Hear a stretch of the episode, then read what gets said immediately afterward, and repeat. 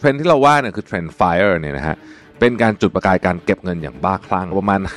50-75%ของรายได้ต่อเดือนเลยเนี่ยนะฮะคนที่ถือหลักการ FIRE จึงต้องประหยัดสุดๆ อยู่อย่างแบบมัธยัสถ์มากๆ แล้วเดี๋ยวค่อยไปใช้กันทีหลังฟังเก็บเงินเก่งขึ้นผมคงไม่พูดแล้วกันเพราะว่ามันขึ้นอยู่กับนิสัยส่วนตัวว่าเราจะใช้เงินยังไง แต่การหาเงินให้ได้เยอะขึ้นเนี่ยยกเนี้ยโอกาสเยอะขึ้นจริงๆ คุณต้องลองหาดูว่ามันมีช่องทางไหนที่คุณพอจะทำได้บ้าง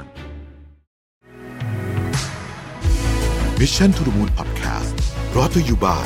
Liberator เทรดหุ้นฟรีไม่มีค่าคอมตั้งแต่บาทแรก สัมผัสประสบการณ์ 0% Commission ได้แล้ววันนี้ เปิดบัญชีได้เลยทันที ดาวน์โหลดเลยที่ App Store และ Google Play สวัสดีครับ ยินดีต้อนรับเข้าสู่ Mission to the Moon Podcast นะครับคุณอยู่กับรวิทยานุสาหะครับ วันนี้จะมาพูดเรื่องของ FIRE F I R E หลายท่านอาจจะเคยได้ยินนะครับ การเก็บเงินอย่างรวดเร็วเพื่อเกษียณนะครับ เทรนด์นี้ต้องมีเงินเท่าไหร่ คนพูดถึงเรื่องการเกษียณกันเยอะวันก่อนนี้ก็มีคนแชร์กันเยอะนะบลูมเบิร์กนะฮะบอกว่าต้องมีเงินร้อยล้านบาทนะฮะถึงจะเพียงพอต่อการเกษียณบางเจ้าก็บอกว่าร้อยห้าสิบล้านทำไมมันฟังดูเยอะขนาดนี้นะฮะแต่ว่ามันมีอย่างอื่นวิธีการอื่นอีกไหมถ้าอยากจะเกษียณเร็วกว่านั้นนะครับอันนี้เป็นอันที่มีคน request มาผมเคยอัดไปทีนึงแล้วล่ะนะฮะแต่ว่าอยากจะอัดอีกสักหนึ่งรอบแล้วกันเพราะว่ามีคน request มาเยอะจริงๆว่าอธิบายให้ฟังหน่อยสิว่าเกษียณแบบ FIRE หรือว่าเกษียณทั่วไปเนี่ยมันจริงเหรอที่ต้องเก็บเงินเยอะขนาดนี้แล้ว แล้วถ้าจะเกษียณ 60เนี่ยเอ่อต้องเก็บเงินถึง 100 ล้านจริงหรือเปล่าอะไรอย่างนี้นะฮะจะค่อยๆ คลี่เรื่องนี้กันไปนะครับ เอางี้ก่อนการเกษียณในวัย60เนี่ยจริงๆก็ถือว่าเป็นเรื่องปกตินะฮะคนทั่วไปก็เราก็นั่นแหละทำงานถึง 60นะฮะแล้วก็เกษียณนะครับ แต่ว่าคนรุ่นใหม่เนี่ยนะฮะไม่อยากทำงานถึง 60 แล้วรู้สึกว่าแบบฉันไม่เห็นตัวเองเป็นแบบนั้นนะครับ คือสังคมยุคใหม่มันเปลี่ยนนะฮะคน คนรุ่นใหม่เนี่ยตื่นตัวเรื่องการเงินและการเก็บเงินมากกว่าเดิมนะฮะหลายคนก็ลงทงลงทุนอะไรตั้งแต่เด็ก ๆ มีกิจกรรมกิจการอะไรตั้งแต่เด็กนะครับ ด้วยความหวังอย่างหนึ่งแหละว่าอยากจะออกจากกระบวนการการทำงานประจำแล้วก็เอาเวลามาทำอะไรที่เรารักให้ได้เร็วที่สุดนะครับบางคนเขาก็เรียกมันว่า rat race นะฮะแข่งหนูเนี่ยนะแต่ว่าเร็วที่สุดนี่น่าสนใจ เพราะว่าของบางคนเนี่ยเอา peak สุดเลยเนี่ยคือเกษียณตั้งแต่อายุ 30 นะฮะซึ่งฟังดูแล้วแบบมันจะเป็นไปได้เหรอนะครับ แต่มันมีคนทำได้แล้วจริงๆนะครับเทรนด์ที่เราว่าเนี่ยคือเทรนด์ FIRE เนี่ยนะฮะเป็นการจุดประกายการเก็บเงินอย่างบ้าคลั่งต้องใช้คำนี้นะฮะ FIRE ย่อมาจาก Financial Independence Retire Early เป็นเทรนด์การเก็บเงินสำหรับการเกษียณนะครับในจำนวนมากๆราวๆประมาณ 50-75%ของรายได้ต่อเดือนเลยเนี่ยนะฮะเพื่อที่จะได้มีอิสรภาพทางการเงิน แล้วก็เกษียณจากงานประจำได้ไม่ต้อง 30หรอกก็40 แล้วกันนะครับ ด้วยจำนวนเงินเก็บที่มากเกินครึ่งหนึ่งเนี่ยนะครับคนที่ถือหลักการฝ่ายจึงต้องประหยัดสุดๆ อยู่อย่างแบบมัธยัติมากๆ แล้วก็ซื้อของเฉพาะช่วงที่จำเป็นจริง ๆ เท่านั้นในช่วงเวลาที่ยังอายุน้อยอยู่นะครับแล้วเดี๋ยวค่อยไปใช้กันทีหลังนะครับคุณริต้าเฟอร์นันเดสเนี่ยนะครับเป็นผู้เขียนบทความเรื่อง how to calculate your fire number นะครับลงใน Times เธอบอกว่าเธอเนี่ยก็เคยเป็นคนหนึ่งที่คิดว่าจะเกษียณอายุ 65 จนเธอกับสามีได้มารู้จักกับไอ้เทรนด์ FIRE เนี่ยนะฮะ เธอก็เลยมาสอนวิธีการคำนวณให้นะครับ แบบที่ 1 คือเอารายได้ต่อปีของเราเนี่ยคูณ 25 จะเป็นเป้าหมายของเรานะครับ การคำนวณแบบที่1เนี่ยนะฮะเอามาจากมหาวิทยาลัย Trinity เนี่ยนะครับพูดถึงกฎการถอนเงินจากพอร์ตการลงทุน 4%เรียกว่า 4% rules เอาไว้ใช้ในการเกษียณนะครับ ซึ่งอันนี้ทุกคนรู้จักดีอยู่แล้วนะฮะยกตัวอย่างเช่นถ้าเราต้องการรายจ่ายต่อเดือนอยู่ที่ 30,000 บาท เท่ากับว่าปีหนึ่งเราใช้ 3 6 0 0 0ถูกไหมฮะ เอาตัวเลขดังกล่าวมาคูณกับ 25 ตัวเลขไฟล์ของเราก็คือ 9 ล้านบาทนั่นเองนะครับ ผมยังไม่พูดถึงเรื่องอินฟลชันเรื่องอะไรนะ เอาแค่ตัวเลขตรงๆ แบบนี้ก่อนนะครับแบบที่ 2 คือรายจ่ายต่อปีหาร 0.03 เท่ากับเป้าหมายของเรา ยกตัวอย่างเช่น ถ้ารายจ่ายต่อเดือนของเราที่ 30,000นะครับรายจ่ายต่อปีของเราก็จะอยู่ที่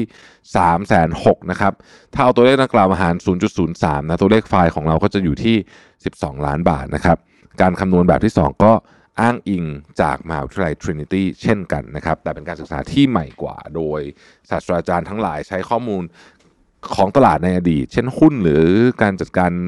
สินทรัพย์ต่างๆ เพื่อศึกษาอัตราการถอนเงินที่ปลอดภัยและยั่งยืนนะครับ เขาพบว่ามีโอกาสสูงมากที่คนมีพอร์ตอย่างน้อย 50%ในตลาดหุ้น สามารถถอนเงิน 3%จากพอร์ตตลอด 40 ปีได้ โดยไม่กระทบการลงทุนนั่นคือที่มาของ 0.03 นั่นเองนะครับทีนี้รายจ่ายต่อปีคิดจากอะไร คำนวณได้คร่าวๆแบบนี้นะฮะค่าใช้จ่ายสำคัญก็จะเป็นพวกค่าเช่าบ้านนะฮะค่าน้ำค่าไฟค่าอินเทอร์เน็ต ค่าซ่อมบ้านของใช้ในบ้านภาษีที่ดินประกันค่าบัตรเครดิตนะครับ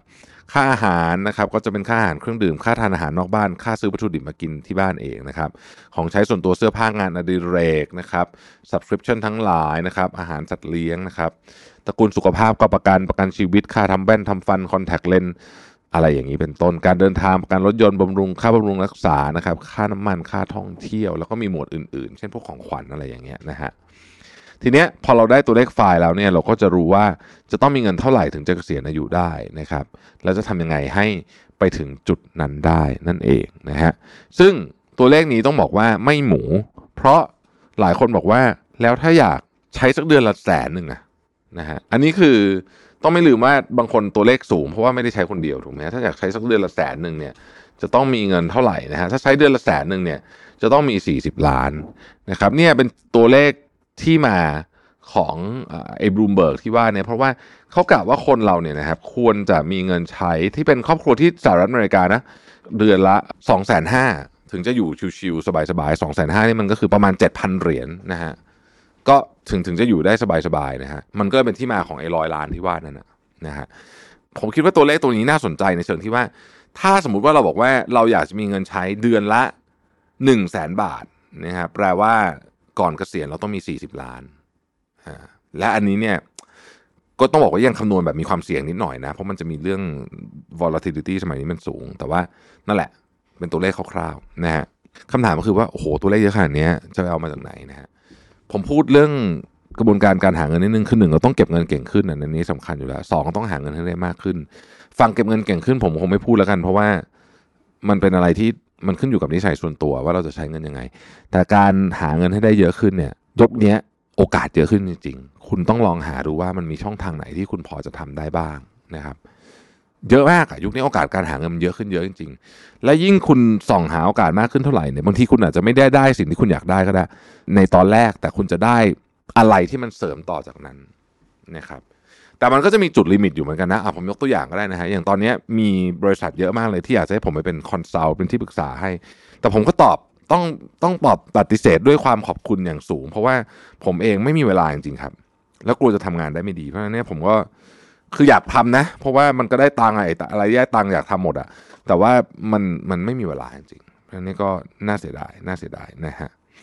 โอเคนะครับ ก็